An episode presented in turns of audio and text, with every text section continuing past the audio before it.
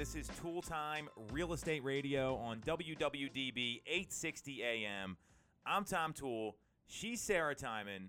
Stacy Mitchell decided it was okay to take a vacation for some reason. She's down in Florida, aka Florida, and we all work with the Tom Toole Sales Group at Remax Mainline, the number one Remax team in Pennsylvania since 2018, number 11 in the country last year. And we're streaming live every single week on Facebook, YouTube, and Instagram. Just look up Tom Toole Sales Group. So, Sarah, it's a big milestone today. Yep. I didn't even realize. It shows you how much I pay attention. This is our 100th episode of Toole Time Radio. They kept us on. We haven't gotten canceled yet, which is very exciting. So, we're going to unpack kind of what the last 99 episodes have been like best guests, most watched uh, segments that we've had. I think that that'll be a kind of cool segment to wrap up the show here. But first, the commission lawsuit is now class action status. So if you haven't been following this, there is a real estate commission lawsuit, and there's actually a couple of these. Um, so the National Association of Realtors are named in a lawsuit that some will say will rock the real estate industry that sellers unfairly paid buyer agent fees. Uh, and it's for billions of dollars paid between 2015 and 2020. And last week on Wednesday, there was a federal court ruling by Judge Andrea Wood in the Northern District of Illinois that granted class certification in the larger of the two federal commission lawsuits. And here's the companies that are named you got the National Association of Realtors, Anywhere, formerly Realogy, who is the parent company of Coldwell Banker, Century 21, a lot of those brands. Um, Home Services of America, the parent company of Berkshire Hathaway, Remax, and Keller Williams. So a lot of the big box companies. And now it's class action status. So Sarah, what do you think about all this? Yeah, I mean, what's what I think is also like interesting here is so if the time frame is from 2015 to 2019, Mm-hmm. but nothing has changed since then. So, right? I mean, there's still the same rules are still in place. It's still the same requirements to get onto the MLS. Um, so nothing has changed.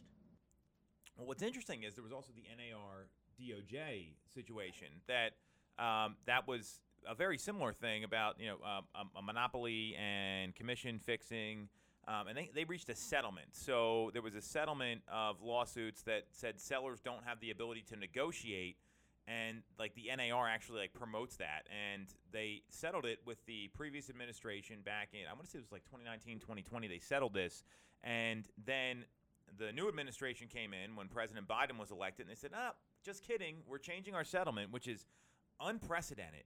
So, and then that got reversed um, in, a, in a decision made in January of this year. So nothing has changed, and you know, here here's my issue with this, and, and tell me what you think. There's a, there's a the plaintiff has this notion that there's standardized rules. Uh, promoted by the NAR and adopted by all the different companies that are out there, which um, basically are, are they're alleging realtors of price fixing. I, I don't know what case studies or examples they have that these fees are not constantly negotiated, um, and that's the challenge I have with it. I mean, I, I see this in the day to day. We talk about this all the time. People constantly negotiate the broker fee, and whether someone agrees to it or not, that's the real estate agent's prerogative. That's not. It, it doesn't mean that it's a class action issue. It's no different than any other business here. And th- the fact that this case has gone on so long is shocking to me. And like, there's, there's still no end in sight. I mean, I bet this doesn't even get settled till like 2025 at this point. Right. And I mean, I think the way that the system is set up now, it's kind of streamlined, streamlined and understood amongst everyone. So, um, you know, if you and there is there is room to negotiate in there. There is room to to discuss this. You know, how much is going to go to the buyer agent? How much is going to the Mhm. listing side? How much total is is happening? You know, like that's all up for for negotiation. And you know, there you're welcome to shop around and talk to different agents. We encourage it. We're like, Mhm. if you're going to list your home, like speak to different agents, see what they offer, and in like most cases, the price that they're charging is reflective of the amount of work that they're doing, the resources they're using, the way that they're promoting and marketing your home. Well said. Here's what the plaintiffs are saying, and and and uh, they they say they have evidence that includes the defendant's own policies and representations that reflect how NAR and each of these corporate defendants, so all the different companies, they work together to implement and enforce the MLS rules, the code of ethics, and case interpretations. And apparently, they also have evidence showing how various senior executives from each of these companies were involved in NAR's governance. I mean, of course, they're going to be involved in NAR's governance. I don't see that really being an issue. Um, you know, my, my concern there is that they're, they're saying that basically this is coming from the top down, and you know, it's there's a difference of coaching people to communicate their worth versus price fixing and saying this is what everyone's going to do because I can tell you there are companies named in this that will automatically drop their fee just to get a listing. And I can name the local franchises that do this. And some, you know, that they're they're a little, you know, they don't coach people to do that. Others do. There's discount brokerages out there that do this stuff that are in the MLS.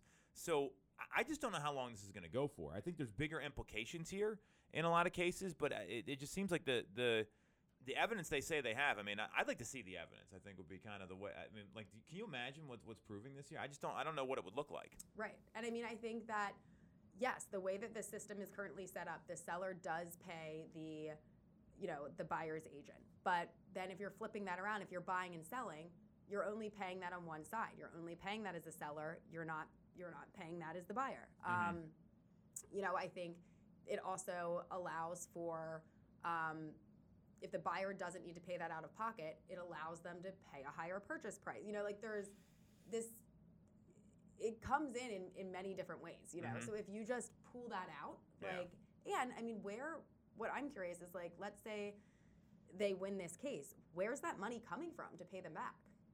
Yeah. Like they can't go back to the agents. That money's spent. I mean, no, knowing real estate agents' uh, lack of uh, financial management skills in general, some of these people are probably broke by now. Right. I, I, I see, and and the, the challenge I see with this is that, you know, there. I mean, something like for example, Remax declined uh, to comment. That's no surprise. I've, I've spoken to Nick Bailey about this. We did an interview with him, and he basically said you can ask me anything except about the commission lawsuit. And I said, okay, thanks, Nick. He's the CEO of Remax, so I, I, I get that. Um, and you know they they've also you know Inman uh, had reached out to all these folks. You're not going to get anything on this. I mean, this is DOJ. This is class action. You're not going to hear these folks comment. And a lot of people are saying that, that that they basically want the buyer to pay these fees. And what I can tell you about this definitively is that if the buyer pays these fees, sellers will not get as much for their home. And it's not going to be just by the commission amount. It's going to be substantially more because how do buyers buy homes, Sarah? You know this.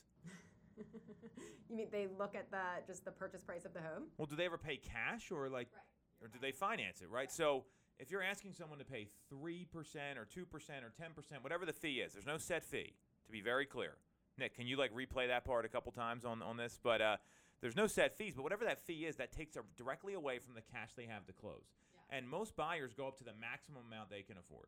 And so all of a sudden, if you have a lump sum, let's say it was a the numbers, you know, ten thousand dollars, just to make up a number here. That's ten thousand less for a down payment. Well, if you're buying a five hundred thousand dollar home and now you only have ninety thousand instead of a hundred thousand for a down payment, well, all of a sudden you're paying maybe four eighty at most, and then the rate might go up because you're not putting twenty percent down, or uh, th- th- it's it's gonna end up hurting sellers here. So Well, and it's gonna like you know additional cash that maybe they would have had set aside to do something like cover an appraisal gap. Mhm. Like that's right. Like most people do not just have all of that excess cash sitting there. You know, because again, they're financing. So, um, and most people also don't want to spend every cent that they have to get in. There might be work they want to do when they get in. Moving costs money. You need to have some type of safety net. You know, Mhm. like um, it's it's also interesting because I've had different um, during listing consultations when you talk about what percentage is going to the buyer's agent versus what percent goes to the listing agent. Because again, this is a conversation that you have with them. This isn't something that just gets slipped into paperwork. Mhm. It is it is part of the listing um, consultation, part of that conversation, part of that discussion. So if you're meeting with agents and they're not telling you that, this is something that you are free to talk about. Um, and I've had it come up before where the you know the person that's going to be listing their home wants to make sure that enough is going to the buyer's agent in Mhm. order to encourage those agents to bring the buyers out. Um, so it's kind of interesting the different because some people get that you know they Mhm. they see the value in in doing that. Yeah, and and those are informed consumers, and you know, this may have to do with just agents not explaining things properly, right? I mean, we hear all the time that there's these discount brokerages that'll do it for X percent, and that's how they advertise. And then all of a sudden they're like, "But we got to pay the other agent, and we have to uh, uh, add that add that fee onto it." So I'm going to share some of the comments uh, from this. This is, very, I mean, this this story broke, and the comments have been bananas. And just tell, tell I'm going to fire them at you here, Sarah. You can tell me if you agree or disagree. So this wasn't unexpected. No merits to the plaintiff's case. I think that's probably a fair assessment. I, I mean, this wasn't. I, I kind of thought this was going to happen. Um, so this article states, including one requiring listing brokers to offer buyer brokers a commission in order to list a property in a realtor affiliated MLS service that violates the Sherman Antitrust Act by inflating sellers' costs. That's one of the allegations. So are they saying like competing? See, some of these people don't even know this. Like this comment goes on, it's like gibberish. So I'm going to disagree with that one. Um, a lot of people are saying this just doesn't make any sense. Right. Well, and like they, I don't know how you can go back after the fact. Like you signed a contract agreeing to the way that this structure was being Mhm. was being done. Yeah, I, I agree. I mean, you know, and, and I think that the the rub here may be, and and there's a bigger implication here. We'll get into in a second. The rub may be that some of these MLSs require some sort of compensation to list the home. It could be a dollar. I mean, it could be it could be five cents, right? I mean, they, they just to get into the MLS. Um, I think of like FHA buyers though, or VA buyers. VA buyers typically don't put any money down. Right. So how are they going to afford to pay the buyer agent? FHA, same kind of thing. Um, even low, for, low low down payment first time buyers, we're seeing three percent down conventional. That's all they got. You're going to make it even harder for first time home buyers, and it's it's going to have a negative effect on the market. Oh, for sure. So the bigger issue I see here is that agents don't focus on taking listings enough. Because if you take the listings and you're just a listing agent, you don't have this problem. It doesn't really matter. If they say it's illegal to do this and you're still listing homes, you're going to have business come to you, and that gets very exciting. Uh, buyer agents, especially the past couple years, and we talk about this constantly, they don't communicate value to their clients. And that may be why this person feels this way. Because I've sold many listings. I know you've sold a, a number of listings too. Sometimes the buyer agent doesn't do anything, and sometimes the listing agent doesn't do anything either. So, it, do you think it's a competency issue with agents that's driving this? Yeah, I think so. Um, and I think it's like in order for anything to change here, like it wouldn't be able to just be where like some agents do it differently. Like the way it's set now, it's streamlined and this is the way that things kind of run. It would have to be like a full switch if anything were to happen here, right?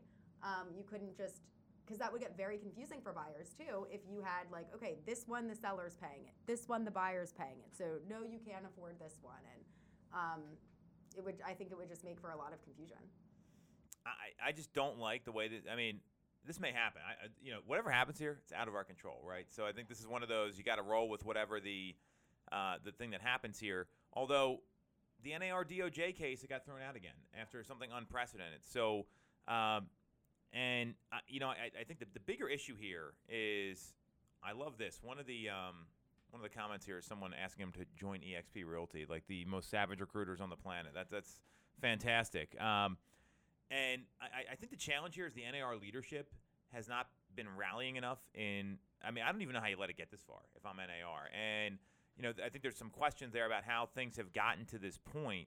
And, you know, if there's. The NAR comes up with these arbitrary rules, like the clear cooperation policy. And I, I think their, their policies have to be in line with what actually the, the law says. So, um, real estate's also one of the last businesses to get disrupted. And there hasn't been a lot of disruption until recently. And i think that has something to do with it too because everyone's trying to grab a piece of the commission pie right now. Right. Yeah. I mean I, I think like as you had said before like some of the concern was though this is coming from like the higher ups down right but you need people that know the industry and understand what's going on to make these decisions. You don't want the Mhm. decisions being made by people that don't that are uninformed and you know don't know how the process works. Um, so i i feel like if they bring so their solution basically the people that are bringing this up is that sellers pay their commissions buyers pay theirs. Well i mean the buyer is paying the commission though because if they only if if they were and you'd have to change some laws to keep the current system in place. Because I mean, it, you know, and, and there's sellers that will. There's actually a field in the Bright MLS. Um, we were dealing. I, I, uh, we were dealing with this on uh, with uh, uh, Josh Grabensky from our team, where if you have to disclose if the seller is paying a variable commission if the listing agent brings the buyer. That's something that has to be disclosed in the MLS. Um, so it does happen, but if that's the case, and that's going to affect what that buyer has to offer to win the home. So it's you know, the, the, these things are there. I think that the, the the problem is no one's like forced to hire an agent. They can go for sale by owner if they wanted to. There's people that don't participate in the MLS, um, and it, it's I, I, this is going to hurt affordability, which is already strapped as it is. So. What do you think happens with this thing? I mean, I, I, I mean, it seems like we're on the same page here in terms of how this goes. Like, what do you, what do you think this goes? How long are we dealing with this? Tell us more about that. I mean, I think that this is not going to be something that we see um, come to an end this year, next year. You know, I think this is going to mm-hmm. drag out. Um, but I mean, ultimately, without another viable solution put in place, I I don't think that they're going to come out on top here. Well, and, and I, I love that you said it's not a solution because there, there had to be you could a lot of the buyers are basically financing the, the buyer brokerage fee. That's really what it comes down to. They pay for it in their payment. Um, and when you look at uh, one of the comments here, I thought was really intelligent was look at the seller's net sheet and see what actually is being paid. So I think that that's we we've said that before. So if the buyer could finance that broker fee, it becomes part of like closing costs and assist and that sort of stuff. Maybe then it works, but it's going to make it more difficult. Mortgage laws are going to have to change for that to make it viable for a lot of people. So um, I, I, do. I think this goes on at least until 2025, if not longer. Um, because I mean, there now you got class act. I mean, there's six months before we hear any news on this again, and I don't think this makes much of a difference. I, I believe it's unfounded.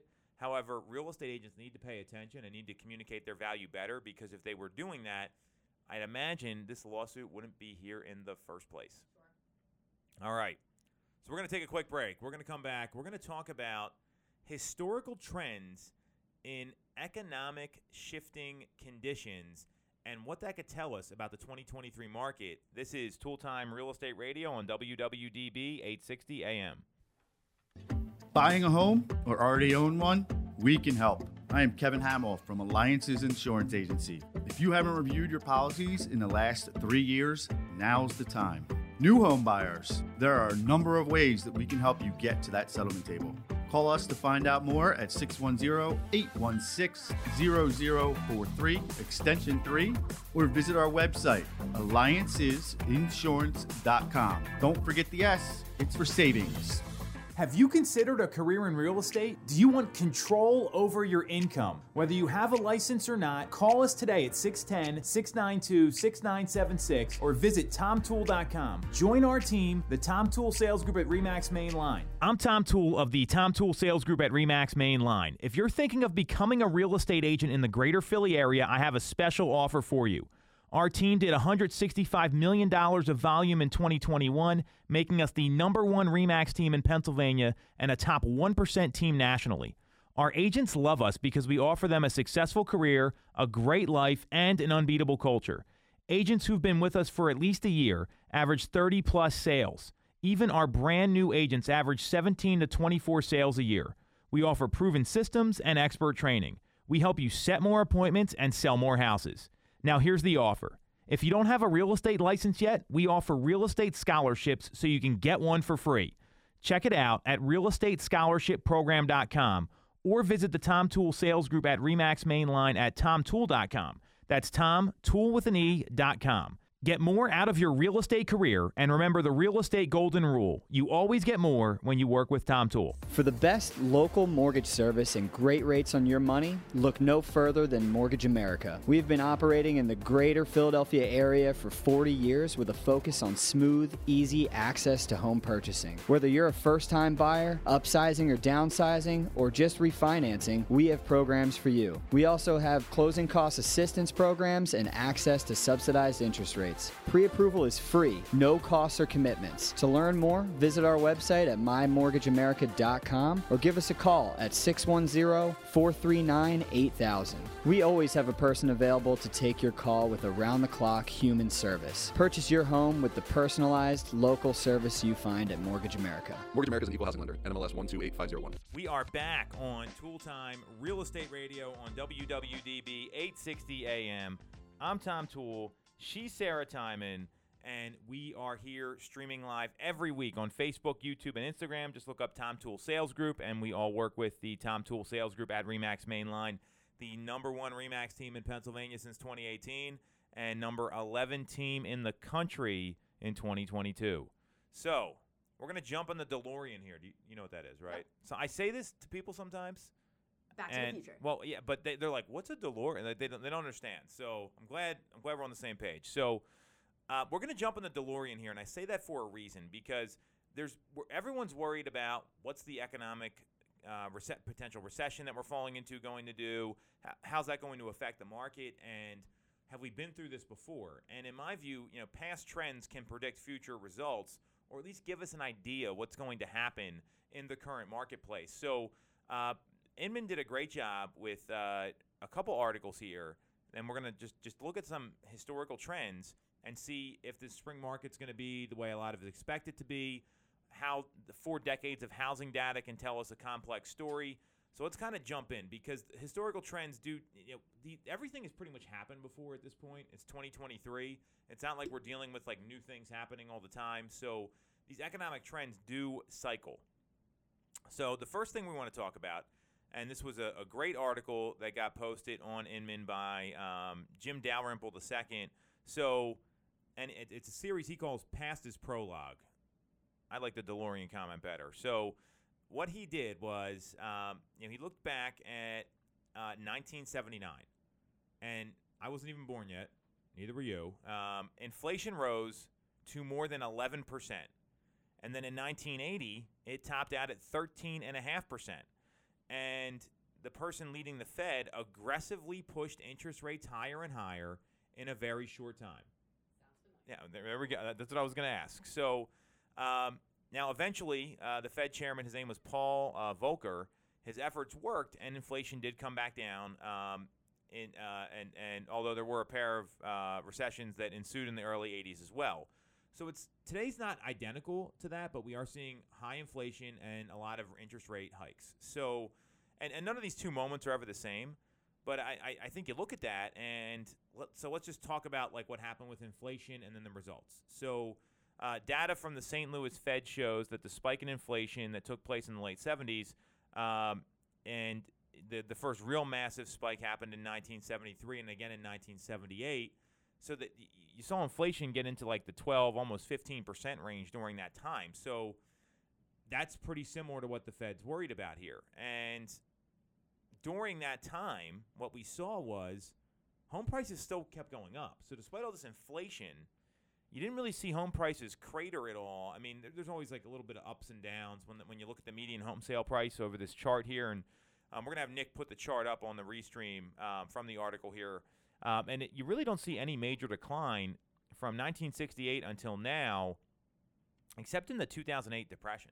That's really it. So, seeing this data, Sarah, knowing they had worse inflation than we have now, and we also look at the uh, annual sale of existing homes, the number of homes that sold. Do you think what, what is what does all this data tell you? I mean, just looking at the past trend here from from the late 70s, early 80s. Yeah, I mean, I think it shows us that all of these pieces certainly factor in, but that real estate is going to continue to move. People are going to continue to purchase, and that as a general trend, home prices are going to continue to go up. Um, what is also different now from what had been going on back then was inventory, um, which is another you know piece to definitely consider when thinking, oh my gosh, is the market going to crash Mhm. and everything's going to bottom out? Like, no.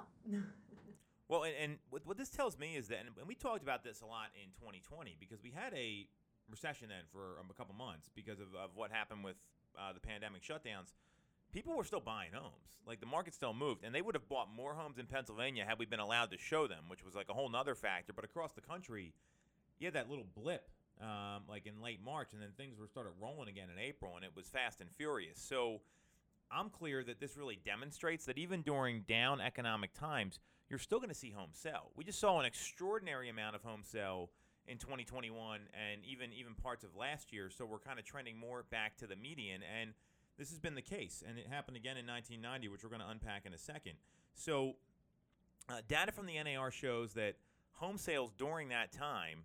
Um, they peaked at nearly 4 million in 1978, but they fell to 2.7 million in 1983, and then we started to see things recover. So we saw about a 32% drop. Going from over 6 million to a predicted 4.5 million is about the same number. So I I look at this as we got more houses to sell, which is great. The commission pool is larger because prices have gone up. So agents really need to lean into how do I find these people and what work do I need to do to identify them? Things like you're doing, like you're knocking on doors till your knuckles bleed at this point. I mean, this is a, but that's hard work and people need to do that making phone calls, right? I mean, we have agents on our team. Paul comes to mind. He's made more phone calls than anybody else, and he's selling a ton of houses.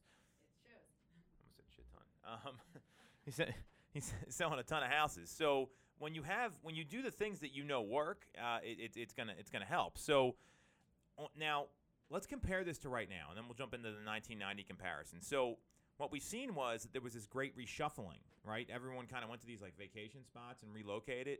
And if you look at those markets now, specifically like places like Austin, Las Vegas, Florida, well, th- there's a, there's a great study that Redfin did uh, that shows the housing market in tech hubs and pandemic booms are the ones that are cooling the fastest right now. So what does that tell you, Sarah? Yeah, I mean, they're the ones that, I mean, they went through the roof Mhm. right away. Um, and then now, I mean, I think that also there wasn't, in some of that, like around here, we have a stable market. Um, so we didn't see, I mean, during the, the pandemic and during the last couple of years, prices, you know, definitely went up, but it didn't go at that, you know, degree that some of these other places did. So it's Mhm. also not going to drop. Like it was unsustainable what happened Yes. um, in some of those markets versus we have a very sustainable market um, and it's strong. Yeah, and, and if you look at th- this chart, I find this fascinating. I mean, they have like a, a 1 to 92 score. 1 means the market cooled the fastest, and 92 means it's, it's still moving strong. So you see all these green dots in the Northeast where people have lived the longest in the country. I mean, Philadelphia, Jersey, New York, uh, D.C., um, even down in uh, you know parts of uh, Virginia. Um, uh, uh, into New England, and then you see a couple towns like uh, like Milwaukee, Wisconsin, Chicago, Illinois, those places, and then you see these red dots, and they're in California, Washington, Oregon, Florida, basically south and west. And th- th- uh, you know, we saw the same thing in 2008. You saw these high peaks, high for high high prices, and then a lot of foreclosures in those same states. And it was typically uh, California, Arizona, Nevada, Florida, and Ohio. Ohio was due to jobs. That was the one outlier there. But there's metro areas like Hartford, Connecticut, for example. It's not necessarily a hot market. Pending sales are down 16% year over year, and new listings have dropped. But other metrics show there's still competition for homes with multiple offers, and the median sale price per square foot is up 8%. So that's a great example. Like Hartford doesn't scream like a sexy town to me. I, I mean, the, the, the only thing I know about Hartford is you have the Whalers. Now they're down in North Carolina. So other metro markets, Milwaukee, Bridgeport, Connecticut, Albany, Rochester. I mean, it, it's the same thing where there, there's people that have lived there a long time. So if you looked at like the what, what's happening there, that tells me people are kind of returning to where they used to live historically. And I know a lot of that has to do with employers where they're paying Manhattan or downtown Philadelphia rents, and everyone said, I'm going to go work from remote and go to Aspen, and they're like, hey, we're not going to be paying the Northeast salary if you're living in Aspen, Colorado, or down in South Carolina. So that that to me is very fascinating here. We're seeing actually a, like a, like a trend of returning to the norm with the great reshuffling basically being over. Um, so I think that has something to do with what's going on in the market because these tech hubs and COVID hotspots are just cooling down. Like the developing cities, they're kind of done developing at this point, and that usually is what happens when we see the market regroup and recalibrate like we are now. So, So what is in Florida here? The one area that did have a green dot is that Miami? that's Miami, which makes sense. Biggest city in Florida. But you look at the other spots, it's like, I mean, like Naples, right? Or even like northern Florida. I mean, all, a lot of people have moved. I can't tell you how many people have moved to Florida. Like, we've sold homes for, and they're like, I'm out. I'm going to Florida. So that that's that's a really good example. I mean, uh, there's been a lot of people that have that have that have gone there, and Florida's typically one of those states where that happens. So this is, you know, th- this tells me homes are still going to be selling. We're seeing the market normalize. This isn't a bad thing, and what it's going to really do is we're going to see um, that less homes are going to change hands, and prices are going to start to moderate because, like you said, our market's pretty stable.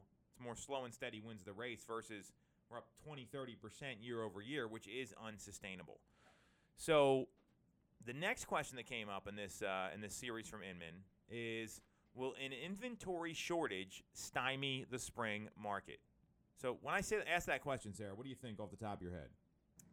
Um, well, what does stymie mean? Slow down. I love the honesty because a lot of people would have been like, "Oh, that, but that's it's amazing. It makes you you. That's awesome." Yeah.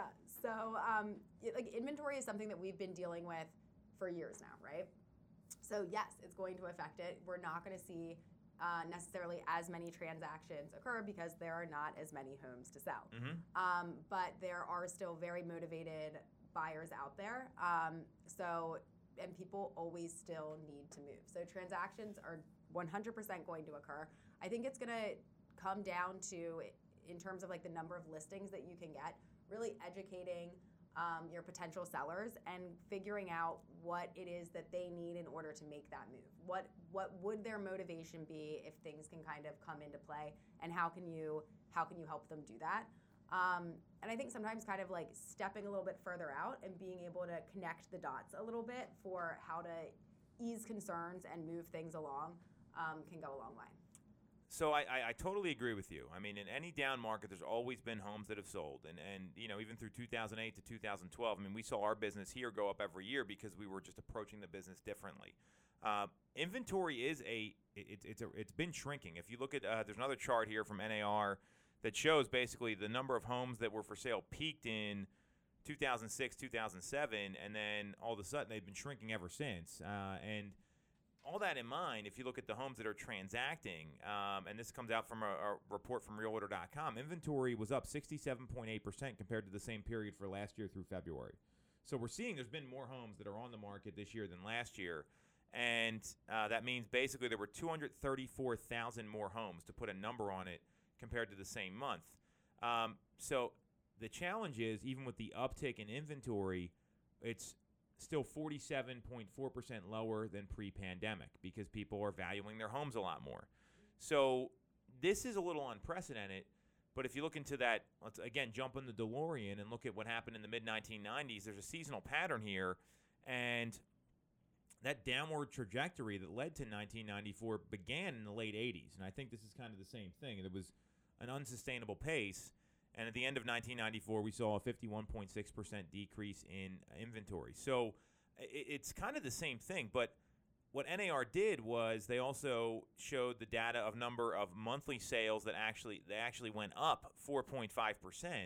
So we saw more homes transact. There's just not a lot of stale inventory, and that that's the finance fascinating thing about this. Not financing, excuse me, where no matter what the condition is, home sales are going to kind of chug along here, and people are still going to move. And it comes down to those all the D's we talked about a couple weeks ago, like death, divorce, diamonds, diapers, D relocation. I don't, I, I still don't get that one. It's supposed to be a joke, apparently, but uh, that's what's going to cause people to move. And you know, we saw the inventory from May 2020 to May 2022 of single-family homes fall 25 percent, but sales climbed 28.6 percent at that time. So it's a lot of stale inventory that we're not seeing right now. That's the big difference.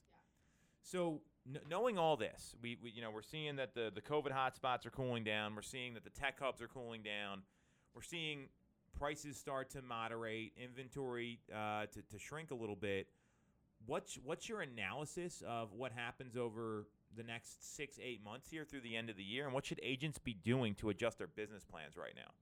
Yeah, I mean, I think that we need to be keeping a tight watch on, you know, things like interest rates, um, educating your uh, buyer clients, kind of of what, you know, let's focus on the monthly payment and see how, you know, how that kind of factors in.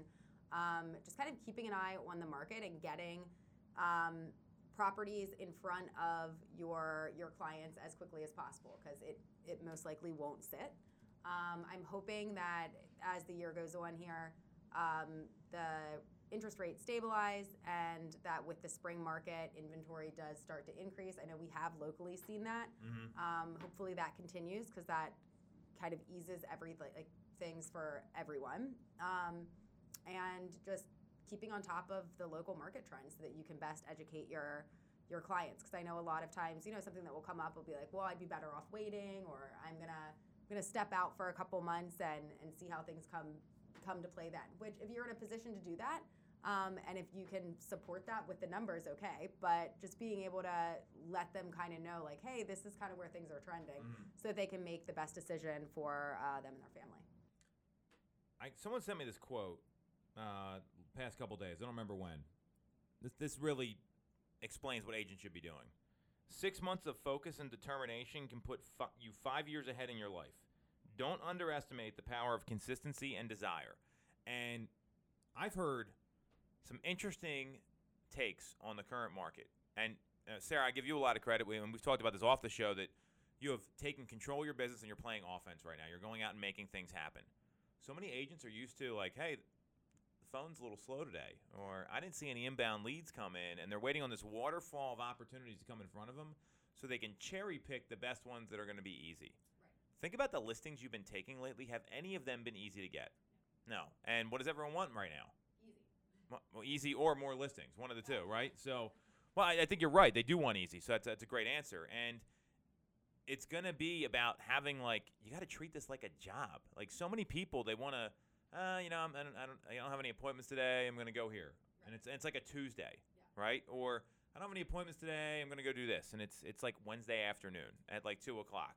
In my view, if you don't have things going on in your business, go to the things that are going to get you business. You're door knocking every Friday. How many doors do you think you've knocked in the past 12 months? Oh my gosh, I don't even know. But jo- like, so Josh, I feel like keeps good track of all of that, and we were talking about it two weeks ago when we were out, and he was like, "We have covered so much area, um, and now we're kind of, I think, going to focus on kind of circling back and providing updated infor- information on places that we haven't been recently. So uh, watch out for us if you've if we've been to your door before. We're coming back. They're all Um, permanent. This is all legal, by yes, the way, just yep. so everyone knows. Yep.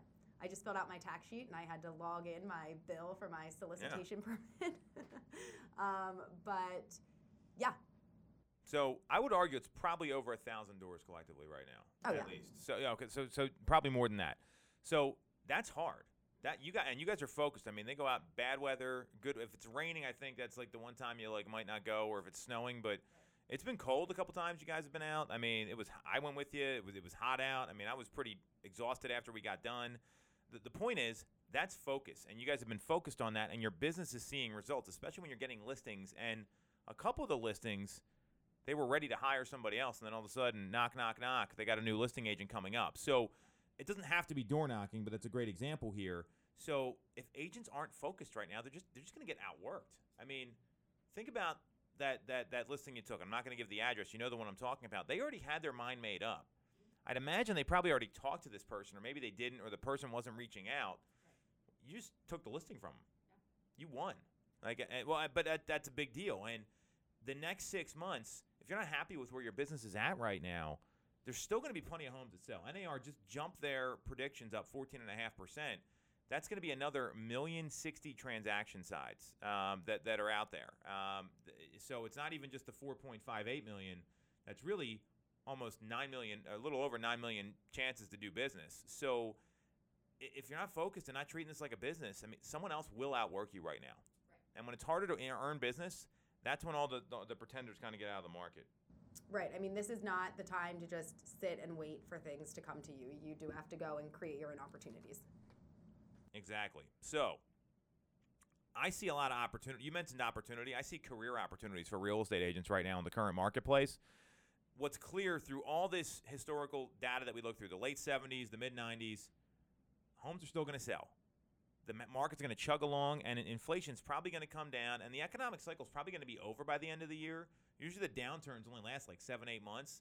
It's the aftermath that people don't know how to deal with, and that's where agents can go out and really do a, do a lot of good work and help a lot of people. So on that note, we're going to take a quick break. We're going to come back and we are going to talk about the last 99 shows of the number one real estate radio show in Philadelphia, Toole Time Real Estate Radio, on WWDB 860 AM. You shouldn't have to deal with all the red tape when getting your mortgage from a big or online bank. At Mortgage America, we have access to big bank money, but with the personalized and detailed service of a local bank. We are here in your community and ready to serve with fast settlements, low down payment options, and first time homebuyer programs. Pre approval is free, no costs or commitments. For more information, visit our website at mymortgageamerica.com or give us a call at 610 439 8000. NMLS 128501. The Tom Toole Sales Group is the number one Remax team in Pennsylvania with over 165 million in volume for 2021. I'm Tom Toole, and our team has achieved that kind of success by being a great place to work with and to work for. No one knows Greater Philly better than we do. We know real estate, but more importantly, we're real people. We hire the best agents and we give them all the tools to succeed. Even our brand new agents sell 17 to 24 homes a year because our team delivers the best experience in real estate. Teams deliver a better experience than individuals, and we're a top 1% real estate team in the country. We call it AAA service. We're your advocate, ally, and advisor because this isn't a transaction to us, it's a relationship. If you're buying or selling a home, call the Tom Toole Sales Group at REMAX main line at 610 692 6976 or visit tomtoole.com. That's Tom, tool with an E, dot com. Sell your home for more and remember the real estate golden rule. You always get more when you work with Tom Toole. Have you considered a career in real estate? Do you want control over your income? Whether you have a license or not, call us today at 610 692 6976 or visit tomtoole.com. Join our team, the Tom Toole Sales Group at REMAX Main Line. Buying a home or already own one? We can help. I am Kevin Hamill from Alliances Insurance Agency. If you haven't reviewed your policies in the last three years, now's the time. New home buyers, there are a number of ways that we can help you get to that settlement table.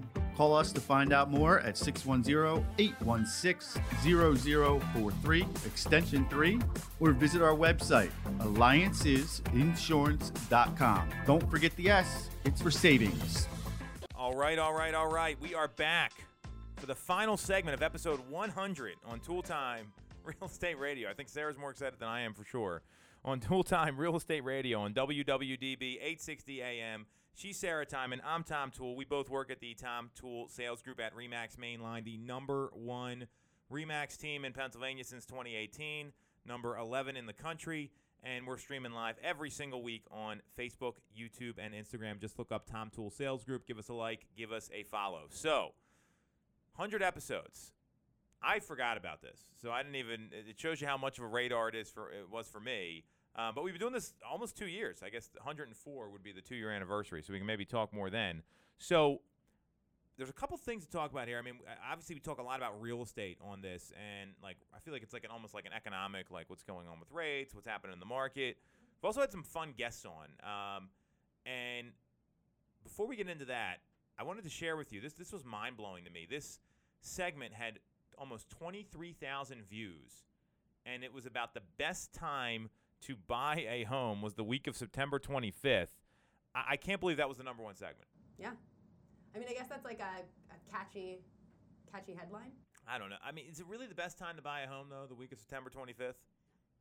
I, I think that, I think the best time to buy a home is when you find a home that's going to work for you. So, but I, I, you know, think about this though. The pain points in the marketplace. Buyers have been getting beat up ever since we started the show. So maybe that has something to do with it. So 23,000 views there.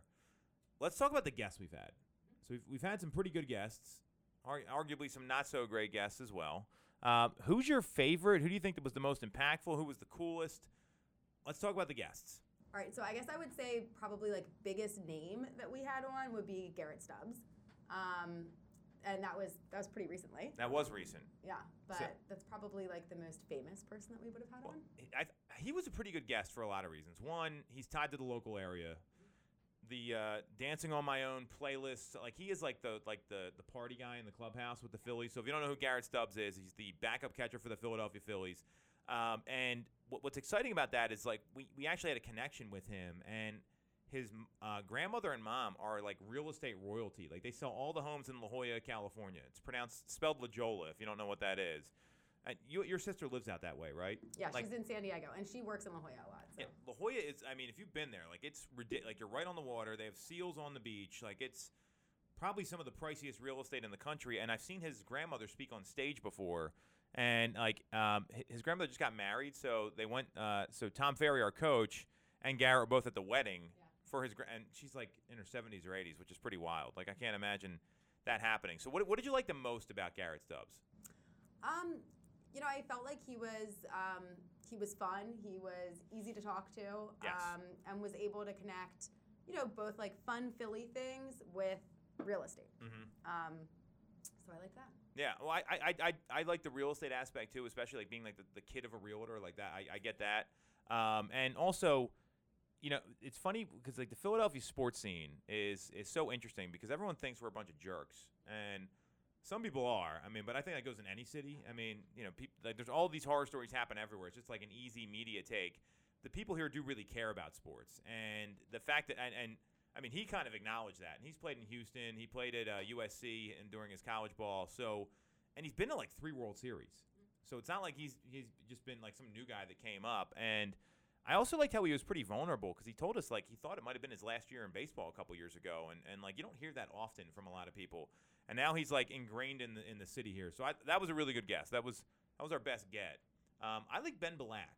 So Ben Black is on that show Selling Beverly Hills on Netflix. He's also a, like a friend of mine. We know him through the Tom Ferry Network as well. Um, you know, I thought he, he was pretty interesting. Especially being from here, like he, he really he really went like very LA since because he grew up around here. Like he didn't seem like he was from around here when you met him. I mean that was the first time you met him. Yeah. So who's more famous, Ben Black or Garrett Stubbs? I don't know. Should we have a should we have like a little live poll here where people can vote? Nick, can we do that? Uh, is that, is that uh, maybe, maybe not. So, I, I, Ben was interesting because he grew up here and then he moved to LA, and I, that's got to be culture shock. Like, I mean, how many times have you been out to California and LA? LA specifically? LA specifically, I think only like once. Yeah, it, and it's it's a different like. You, so your sister lives in San Diego. I've been to San Diego many times. I'd rather go to San Diego ten times out of ten than go to LA, and it, it's a different vibe out there. And he really looked like when he showed up, he had like that like weird like houndstooth uh, scarf on, and, and I saw him in the lobby. He's got like sunglasses on. It's like cloudy. I'm like, dude, you're you've gone soft. You are clearly from LA. I thought he was. I thought I liked what he had to say too. And you know what? When he got talking, he, he was he was a lot like us in terms of like how he approaches his business and, and how he focuses there. He worked expired listings in Beverly Hills. It's got to be bananas. Like I can't imagine making those calls. So, what are some other guests you liked? Any other ones that stood out to you? Um, well, this might just because it's top of mind because it was last week. Um, but um, I really liked our guest, uh, Alexis Murphy with Tomo. Um, honestly, I felt like it really touched on a lot of the pain points of, you know, that you often encounter Mhm. through the course of uh, getting the mortgage and then getting it to settlement and being able to kind of bridge um, some of the problem areas there and some of the pain points. So I thought that was informative and something that will be very useful um, moving forward.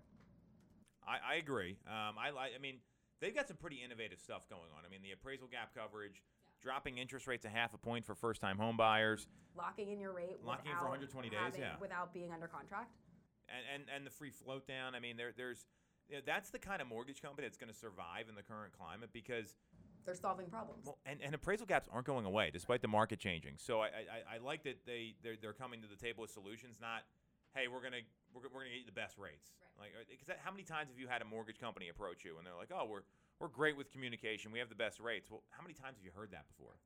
So I, I, I agree with you there. They, they were very insightful.